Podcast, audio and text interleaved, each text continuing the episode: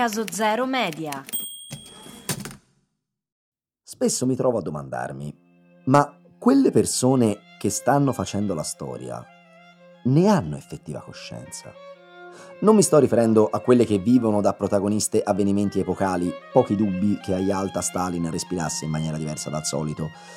Io parlo di quelle persone che realizzano qualcosa che poi diventa una pietra miliare nello sviluppo di una cultura. Quando Michelangelo fa il David, quando Shakespeare scrive To be or not to be, quando Picasso inizia il Guernica, lo sanno già che da lì non si torna più indietro? Ne hanno consapevolezza? È una domanda che mi faccio da quando ho scoperto che l'elogio della follia di Erasmo da Rotterdam è stato scritto in una settimana. Ma non che fosse un progetto fermentato per anni che poi è diventato forma compiuta nel giro di sette giorni. No, no, è successo che Erasmo è andato a trovare l'amico Thomas Moore a Londra. Verosimilmente a causa del clima infame di quella città si è ammalato e per lenire la noia fra un brodo di pollo e l'altro in attesa di sfebbrare gli è venuta quest'idea. L'ha scritta e ha regalato il libello a Thomas Moore per ringraziarlo dell'ospitalità ricevuta. Ma nella sua testa doveva essere un gioco, una facezia da far girare tra gli amici e da leggersi quando la sera era tarda e l'alcol in corpo parecchio, la pazzia che si incensa, un filosofo che dice che la saggezza induce all'inerzia, che solo i folli vivono seriamente la vita mentre la sapienza è qualcosa che all'atto pratico si rivela inutile, un libro che dice che alla fine un pazzo non è niente di particolare, è solo uno che vive secondo uno schema differente dal nostro, una persona per la quale la logica classica aristotelica non va bene. È evidentemente scritto per scherzo. Risultato? L'elogio della follia è considerato una delle più grandi opere del pensiero occidentale, un testo cardine che segna la fine del Medioevo e l'inizio dell'età moderna, nonché un catalizzatore imprescindibile per la riforma luterana. Anche qui andando contro le idee dell'autore che invece rimarrà sempre contrario a una rottura con la Chiesa. Ariosto l'ha letto? Improbabile. Però qui abbiamo un dato. Due testi che escono a poca distanza l'uno dall'altro, che hanno un grandissimo riscontro di pubblico, entrambi che trovano nella follia il loro tema cardinale, ed entrambi scritti da due autori vissuti a cavallo tra il Medioevo e l'età moderna. E se è vero, come è vero, che la divisione in epoche storiche è artificiosa ed è frutto dell'analisi di chi la storia la studia e non di chi la vive, è anche innegabile il fatto che sia l'elogio della follia di Erasmo che l'Orlando Furioso di Ariosto ci dicono in maniera plastica che le persone vissute a cavallo del Cinquecento avevano la perfetta consapevolezza che tutte le vecchie logiche stavano per essere completamente ribaltate.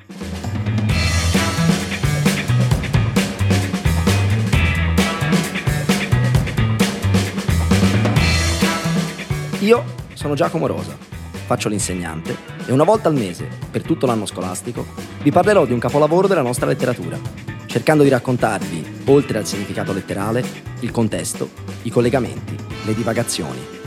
Questo è Capolavori, un podcast di Caso Zero Media.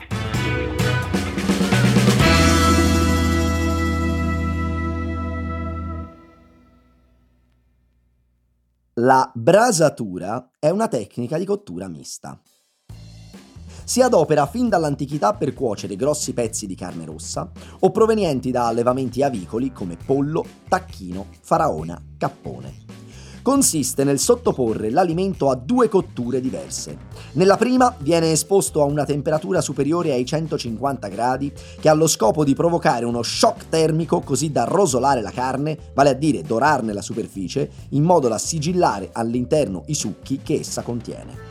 Una volta fatto questo, la si trasferisce in un altro contenitore, si aggiunge un liquido e la si lascia cuocere a fiamma bassa per tutto il tempo necessario affinché i succhi si mescolino e la carne si sfaldi. Il canto 23 dell'Orlando Furioso è una puntata di Masterchef. Uno skill test in cui all'aspirante cuoco viene dato un blocco di cibo duro asserpentato, leggasi il paladino con le sue convinzioni granitiche, e gli viene detto rendilo commestibile, sfaldalo, fallo impazzire. Nell'ottava numero 100 Ariosto prende Orlando e per 344 versi lo mette a brasare. Abbiamo detto che all'inizio è necessario uno shock, Orlando deve scoprire di Angelica e Medoro. Ma affinché questa notizia possa esplodere nella maniera più fragorosa possibile, è opportuno farla arrivare in un momento in cui il paladino ha la guardia abbassata. Nella scorsa puntata abbiamo visto che mentre cerca Angelica, Orlando compie gesta eroiche a giro per il mondo, come è naturale prassi per un romanzo cavalleresco e per un paladino del suo calibro. Una di queste gesta è un duello contro un re saraceno di nome Mandricardo, duello che, manco a dirlo, è rimasto in sospeso. Stavolta proprio sul serio, non è che Ariosto ha interrotto la narrazione a buffo. Una serie di eventi ha fatto sì che il cavallo di Mandricardo imbizzarrisse e lo trascinasse chissà dove. Orlando, però, che è un gentiluomo a modo, rispettoso del codice cavalleresco, non si allontana dal luogo dello scontro e rimane in zona per qualche giorno ad aspettare educatamente il ritorno dell'avversario così da poter concludere il duello. È fatto così, se c'è una regola, lui la rispetta. Il problema è che fa caldo, parecchio caldo. L'armatura non se la può togliere, figuriamoci, già si è tolto il mantello, non perdiamo troppi pezzi. E allora si mette alla ricerca di un'ombra, di un luogo fresco. La fortuna gli si apparecchia davanti. Giunse ad un rivo che parea cristallo, nelle cui sponde un bel pratel fioria di nativo color vago e dipinto e di molti e belli arbori distinto. Il merigge facea grato l'orezzo al duro armento ed al pastore ignudo, sì che ne Orlando sentia alcun ribrezzo, che la corazza avea l'elmo e lo scudo, quivi egli entrò per riposarvi in mezzo. Un locus amenus, fatto apposta per lui. Un fiume che zampilla, il prato, gli alberi, il tocco bucolico del pastore che si riposa con le greggi. Orlando si distende e subito la sua attenzione si posa sui tronchi degli alberi. Sono intagliati. Quando una persona è innamorata, ha i sensi particolarmente allerta quando si tratta di scovare nel mondo tracce lasciate da chi si ama. E infatti Orlando riconosce subito negli intagli del legno la scrittura di Angelica. Con sottile crudeltà, Ariosto ci informa immediatamente che Orlando è finito in uno di quei luoghi dove Angelica e Medoro erano soliti venirsi a riposare quando lui era ancora convalescente. Già perché mi sono scordato di dire che Orlando non sa niente, ma noi lettori, invece, a questo punto della storia, sappiamo tutto. Ariosto ci ha già raccontato per filo e per segno di come Medoro sia quasi morto in battaglia, di come Angelica lo abbia trovato per caso, lo abbia portato nella casa di un contadino, se ne sia presa cura e più le ferite di lui guarivano, più il cuore di lei sanguinava d'amore. Ariosto ci ha descritto nei minimi dettagli che, mentre attendevano che lui riprendesse le forze, o si andavano ad appartare in una grotta, oppure prendevano il fresco sotto un albero in riva a un ruscello esattamente dove ora si trova Orlando. Comincia la cottura. Riconosce la calligrafia, individua la firma di Angelica e intorno a essa cuori trafitti, nodi che si intrecciano, colombe. È evidente che si è innamorata. Però qualcosa non torna, perché per la sua logica delle cose, accanto al nome Angelica dovrebbe esserci scritto Orlando, e invece Angelica è Medoro guarda su un altro albero e di nuovo Angelica e Medoro. Tante sono le lettere, tanti sono i chiodi che amore gli pianta nel cuore. La prima fase di elaborazione di un lutto è il rifiuto. E infatti il primo pensiero di Orlando è che sia un'altra Angelica. La realtà delle cose però si impone. La scrittura è quella, la conosce troppo bene per sbagliarsi. E allora la giustificazione che si produce è da manuale del cuore infranto. Probabilmente Angelica vuole nascondere la mia identità e quindi Medoro è il nome con cui mi chiama quando fantastica di noi due. Non è troppo convinto, ma per adesso gli basta. In ogni caso si allontana dal fiume. Errore fatale! Ariosto aumenta la temperatura di cottura e conduce il nostro innamorato dentro la grotta dove Angelica e Medoro hanno consumato il loro amore. Anch'essa è strapiena di scritte, il contenuto non cambia. Angelica e Medoro, Angelica e Medoro, Angelica e Medoro. Quello che cambia è l'alfabeto perché stavolta le parole sono state vergate dalla mano di Medoro, che in quanto saraceno scrive in arabo. Sfiga vuole che Orlando, essendo uno studioso straordinario, conosca oltre al latino, il francese, il greco e l'ebraico, pure l'arabo.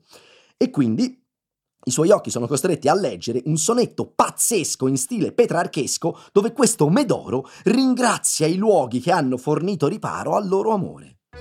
Liete piante, verdi erbe, limpide acque, spelunca opaca e di fredde ombre grata, dove la bella Angelica che nacque di Galafron da molti invano amata, spesso nelle mie braccia nuda giacque. Parole piuttosto esplicite, che lasciano spazio a ben pochi fraintendimenti. Tra l'altro io trovo geniale che nel momento più drammatico dell'opera Ariosto si spertichi in una sonora e plateale presa in giro dei sonetti di Petrarca, che all'epoca rappresentavano il non plus ultra della sacralità poetica. E qui tocca parlare del Bembo, anzi del Cardinal Pietro Bembo umanista e aristocratico veneziano che visse a cavallo tra il 400 e il 500, considerato il padre, perlomeno a livello teorico, della lingua italiana per come noi oggi la conosciamo. Vi risparmio la sua biografia perché c'è materiale per una soppopera di varie stagioni, un dettaglio però è importante. Fra le sue varie amanti, sì, era un uomo di chiesa, ma amava intrattenersi con il gentil sesso, se per questo ha anche avuto tre figli. E se questa notizia vi sembra sconvolgente, trattenete un attimo il fiato perché vi stavo dicendo appunto che una delle sue amanti è stata la leggendaria Lucrezia Borgia, sorella di Cesare Borgia, ma soprattutto figlia di Papa Alessandro VI. Frequentazione molto importante perché all'epoca in cui avveniva Lucrezia Borgia era sposata con Alfonso I d'Este, duca di Ferrara, datore di lavoro di Ludovico Ariosto. I due quindi, Ariosto e Bembo, si conoscono e subito nasce una vivace amicizia intellettuale. Si scrivono, discorrono, si confrontano sui rispettivi progetti. Ariosto parla del suo grande poema, Bembo del suo grande sogno trovare una lingua comune a tutta Italia. Fissare le regole di un linguaggio letterario che possa essere capito, ma soprattutto usato a ogni latitudine della penisola.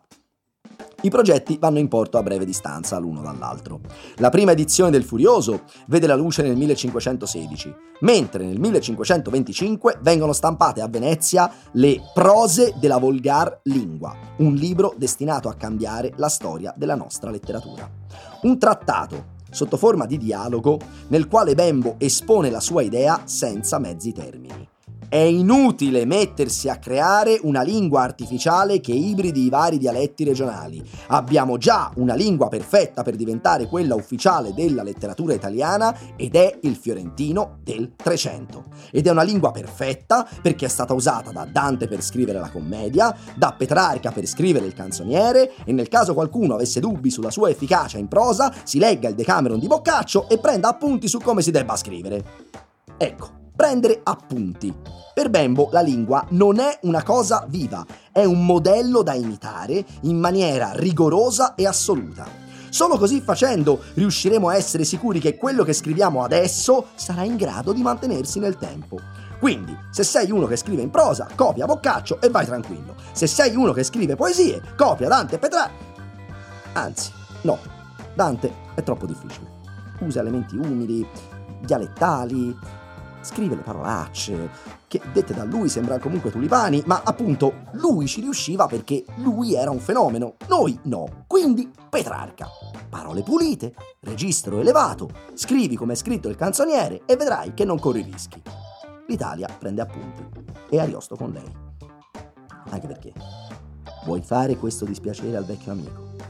Lui lavora tutta una vita per cercare la lingua perfetta e una volta che l'ha trovata tu lasci il tuo poema così come l'hai scritto nel 21, con tutti quei termini padani che sanno di nebion, orizzonti piatti e cappellacci.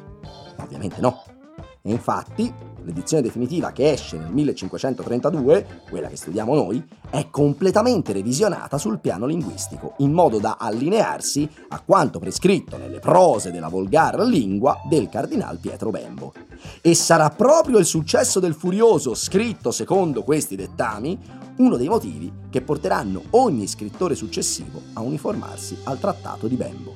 Da lì in poi l'italiano letterario sarà il fiorentino del Trecento. Abbiamo lasciato Orlando inebetito di fronte al sonetto di Medoro. Ariosto lo sta brasando. la rosolatura è quasi completata, ma quanto all'elaborazione del lutto siamo ancora nella fase della negazione. E infatti, non potendosi più raccontare che Medoro sia il soprannome appioppatogli da Angelica, si spertica in una nuova spiegazione che è un capolavoro. Questo Medoro è un mio nemico. Sa che io sono innamorato di Angelica.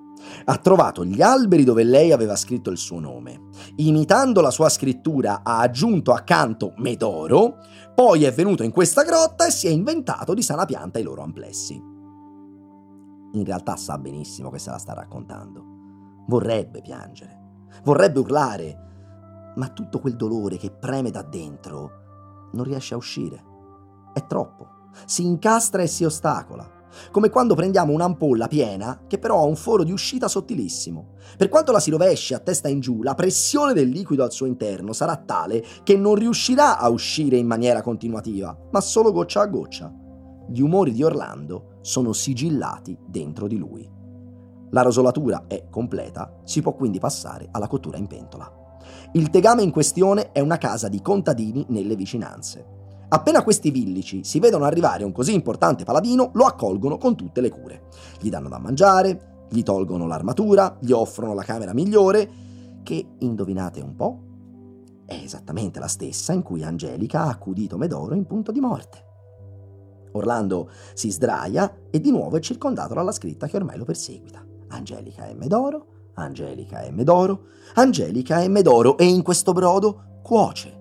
Si rigira nel letto, non riesce a prendere sonno. Stavolta però non ha il tempo di costruirsi una nuova menzogna perché l'umile contadino, che lo vede così inquieto, fa quello che si fa da sempre con i bambini che non riescono a dormire. Si racconta loro una bella storia.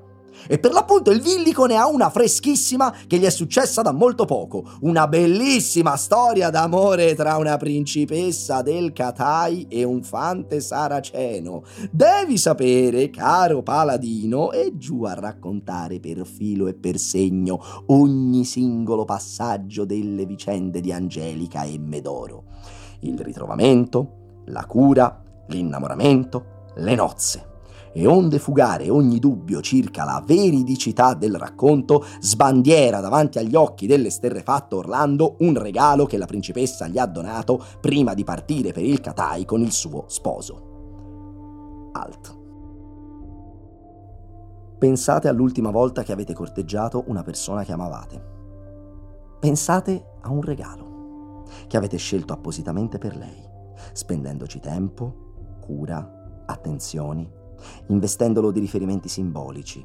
Pensate al momento in cui glielo avete donato, come un regalo prezioso, simbolo e pegno del vostro amore per lei. Ecco, anche Orlando l'ha fatto ha donato a Angelica un preziosissimo braccialetto tempestato di gemme, quello stesso braccialetto che ora il contadino gli sventola davanti agli occhi perché quell'ingrata di Angelica ha pensato bene di regalarglielo. Quella maledettissima Angelica che aveva a disposizione il miglior cavaliere del mondo e invece ha deciso di sposarsi con un miserabile fante saraceno. E lui sta pure dormendo nel letto dove questi due hanno consumato le nozze. Come realizza questo pensiero, ha ormai raggiunto il colmo. Ringrazia tutti, con l'ultimo briciolo di decenza che gli rimane, si riveste, scappa nel cuore della notte e quando è finalmente solo può iniziare a piangere, a urlare, a disperarsi. I succhi ormai si stanno mescolando. La brasatura è completa. L'elaborazione del lutto prevede che dalla fase del rifiuto si passi alla fase della rabbia. E infatti, dopo aver passato la notte a vagare, ritorna nella grotta del colpevole sonetto, prende in mano la spada d'Urlindana e, neanche fosse un piccone, inizia a distruggere tutto quello che è nei pressi del fiume che riporti la scritta Angelica e Medoro. Rami e ceppi e tronchi e sassi e zolle non cessò di gittar nelle bell'onde, finché da sommo aimo si turbolle che non furo mai più chiare né monde. A questo punto, terminata la fase della rabbia, si dovrebbe passare a quella del patteggiamento. Orlando invece salta direttamente alla depressione. Si sdraia a terra supino e per tre giorni e tre notti non fa altro che piangere. Tanto da domandarsi come sia possibile che lui abbia tutte queste lacrime da versare. Non dovrebbero essere finite. In effetti sì, E infatti capisce che le lacrime sono terminate e adesso i suoi occhi hanno iniziato a riversare nell'aria la sua essenza vitale, il suo senno, tutto ciò che lo rendeva la persona che era. Orlando è morto, la sua donna ingratissima l'ha ucciso. Questo che rimane non sappiamo bene cosa sia, ma di certo non è più lui. E infatti al mattino, a suggellare simbolicamente questo trapasso, si strappa di dosso l'armatura, la scaglia ai quattro punti cardinali e inizia a vagare per il mondo in preda alla furia, compiendo imprese sempre straordinarie, ma stavolta straordinariamente bestiali e feroci. Fra le varie rischia perfino di ammazzare Angelica, perché ovviamente non la riconosce. La ragazza e Medoro si salvano per miracolo. E per inciso, questo è l'unico episodio di tutto il Furioso in cui i personaggi di Orlando e Angelica effettivamente si incontrano, quando si dice l'ironia. Ma Ariosto è fatto così. Lui si diverte a prenderci in giro e lo fa continuamente, frustra le nostre aspettative, è metaletterario, gioca con gli stilemi dei generi con i quali si confronta, è una sorta di Quentin Tarantino ante litteram e, esattamente come il regista di Knoxville, anche Ariosto adora il citazionismo, che non è solo un omaggio a un grande autore precedente, è un vero e proprio gioco, una sfida al lettore per vedere se sarà in grado di cogliere tutti i riferimenti coi quali ha farcito l'opera. In alcuni casi arriva addirittura alla citazione dentro la citazione. Prendiamo per esempio l'episodio in cui Medoro viene ferito a morte. Avviene durante una spedizione notturna. Lui e un suo compagno, Cloridano, si stanno addentrando di nascosto nel campo cristiano perché vogliono recuperare il cadavere del loro re. Purtroppo vengono sorpresi dai nemici, Cloridano muore e Medoro quasi è palesemente una citazione di un episodio dell'Eneide di Virgilio, nel quale due troiani, Eurialo e Niso, fanno più o meno le stesse cose. Ma siccome l'episodio di Virgilio è a sua volta scritto a imitazione dell'avventura notturna di Ulisse e Diomede nell'Iliade, e Ariosto lo sa, nello scrivere la sua vicenda fa una citazione duplice, perché le azioni sono quelle di Virgilio, ma i dialoghi tra i due personaggi sono spesso presi da Omero. E questo lo fa in tantissime altre occasioni del poema. Spesso e volentieri le citazioni sono addirittura triplici. Lettore che pensa di aver studiato, sei in grado di beccarle tutte? Non dimentichiamoci che L'Orlando Furioso è un testo pensato per un mondo dove Gutenberg ha già portato la sua rivoluzione.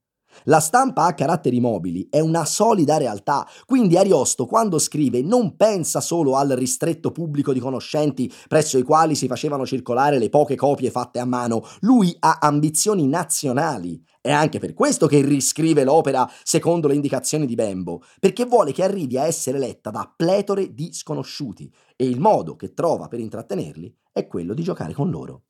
Anche perché, l'abbiamo detto, oltre al gioco non è rimasto granché. L'edizione del 16 e quella del 32 non differiscono solo per un adeguamento linguistico, sono proprio due poemi diversi. I sei canti che Ariosto aggiunge sono tutti proiettati in un orizzonte più cupo, più amaro, per certi versi più maturo, ma questo non stupisce, perché nel frattempo è cambiato il mondo.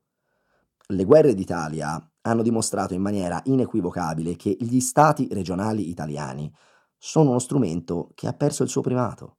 I tempi del Magnifico e della sua politica dell'equilibrio sono finiti. In soli 40 anni le signorie si sono svuotate in termini di potenza e di peso diplomatico e adesso, se vogliono sopravvivere, non possono fare altro che mettersi sotto la protezione delle grandi monarchie europee, relitti di una logica di mondo che adesso fatica a trovare un senso. O ci ridi, come fa Ariosto, oppure impazzisci, come Orlando. Questa sarebbe una bella chiusa, ma forse un po' troppo soffertona. Vediamo di alleggerire. Anche perché la grande letteratura ha un potere straordinario, è fatta a strati. C'è il primo livello, che è quello del racconto. Poi si scava, si analizzano i simboli e se ne trova uno più profondo. E però poi si può continuare a scavare e si trovano altri livelli, che sono solo meno immediati, ma non necessariamente più pesanti. E questo è uno di quei casi. Il primo livello è un paladino che impazzisce perché la sua amata va con un fante saraceno. Il secondo livello è un uomo del Medioevo che si rende conto che la logica del mondo non è più quella che conosce lui e quindi non riesce ad accettarla e a orientarcisi. Se però scaviamo più a fondo, scopriamo che il terzo livello è molto meno simbolico e molto più vicino a noi. Alla fine Orlando è uno che ha visto una ragazza, gli è piaciuta, ha iniziato a immaginarsi un futuro e ha finito per crederci un po' troppo. Ha iniziato a vedere indizi dove erano solo sorrisi, a costruire castelli su un like a un post di Instagram, a scambiare l'espansività per interesse, la gentilezza per corteggiamento, la simpatia per amore. Ha iniziato, insomma, a raccontarsi una storia, della quale lui era ovviamente il protagonista e che non poteva che concludersi con loro due insieme. C'è da capire solo quando e come sarebbe successo, non di certo se. I guai di queste storie è che non tengono conto della volontà dell'altra persona, non contemplano l'esistenza di un differente punto di vista e quando vengono sconfessate dalla realtà dei fatti spesso trovano un modo per continuare a sopravvivere. Se finisci in una storia del genere, da solo non ne esci. Mai. Se qualcuno non ti aiuta, il rischio di degenerare è alto. E infatti, per rinsavire, Orlando ha bisogno che quattro paladini lo tengano legato fermo a terra, mentre un quinto si ingegna per ricacciargli nel naso il suo senno perduto che nel frattempo era andato a recuperare sulla luna. Insomma, servono cinque persone che ti vogliono bene e che si sbattono per te. E anche se Ariosto ci mette di nuovo di fronte a un mito che decade, quello del cavaliere solitario che riesce da solo a risolvere ogni problema, stavolta non è ironico quando ci dice che per sopravvivere abbiamo tutti bisogno di una squadra. Avete appena ascoltato Capolavori, un podcast di Caso Zero Media scritto e interpretato da me, Giacomo Rosa. La registrazione e il sound design sono di Andrea Casagni. Il progetto grafico è di Giacomo Castaldini. Media e comunicazioni Alessandra Palazzo e Beatrice Sada. Per la consulenza storica si ringrazia il dottor Alessandro Lobartolo. Ci risentiamo il mese prossimo, il 10 febbraio. Se volete diventare un principe, vi conviene prendere appunti.